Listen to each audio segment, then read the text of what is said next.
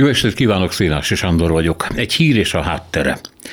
A Lengyelországban menekült és az oroszok által megerőszakolt ukrán nőknek a kormány nem engedélyezi az abortusz tekintettel arra, hogy ez lengyel földön a megerőszakolt lengyel nők esetében is tilos.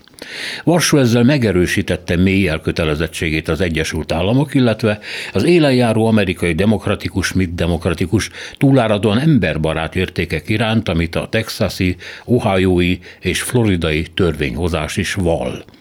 Ezekben az államokban is tilos az abortusz ugyanis, ám a határt eltérően szabják meg. Texasban 6 hét után, Floridában 15 hét után nem engedélyezik a beavatkozást, Ohio-ban már ilyen liberális ficsúrságokkal nem foglalkoznak, ott nincs semmiféle türelmi időzóna.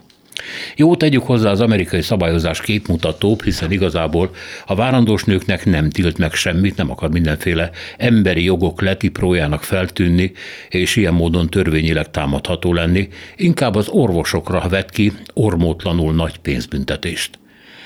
Lengyelország nem lacafacázik. Tilt és kész, akkor is, ha a törvény halottakat gyárt.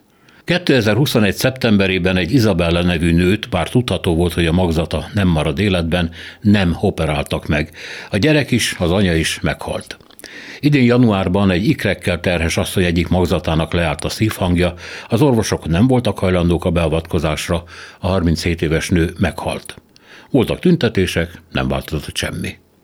Azonban, bár a törvény szerint a beteg magzatot sem szabad eltávolítani, vérfertőzés nemi erőszak esetén kivétel tehető Lengyelországban, és ezt a javukra írhatjuk, hiszen például Ohajóban sem az erőszak, sem a vérfertőzés nem számít. Nagyszerű, mondhatja erre az ember, aki boldog, hogy egyel kevesebb konfliktus van ebben az egész szomorú ukrán történetben, mivel az ukrán nők esetében durva erőszak történt, az abortusznak nem lehet akadálya.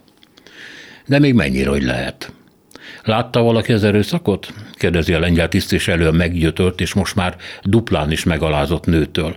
Na persze magácskán kívül, már ha a sztoria igaz egyáltalán, mosolyog pajkosan az irodista, mert nincs szemtanú, videófelvétel, mobilra rögzített és vágatlan hanganyag, pecsétes papír, önkormányzati tanúsítvány, bármi asszonyom érti, bármi. És ha nincs, akkor a beavatkozás ugrott, mert rendnek kell lenni. És senki, de senki nem kérdezi meg, hogy a lengyel állam, ez a segítőkész menekülteket befogadó, ellátó, emberséges lengyel állam miképpen rendelkezhet egy másik ország állampolgárai fölött. Milyen alapon tilt meg, vagy engedélyez számukra bármit is?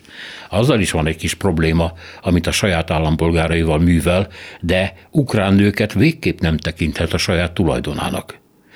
Hiába a befogadás a szeretet mögött azért néha csak megjelenik a hatalom valódi arca.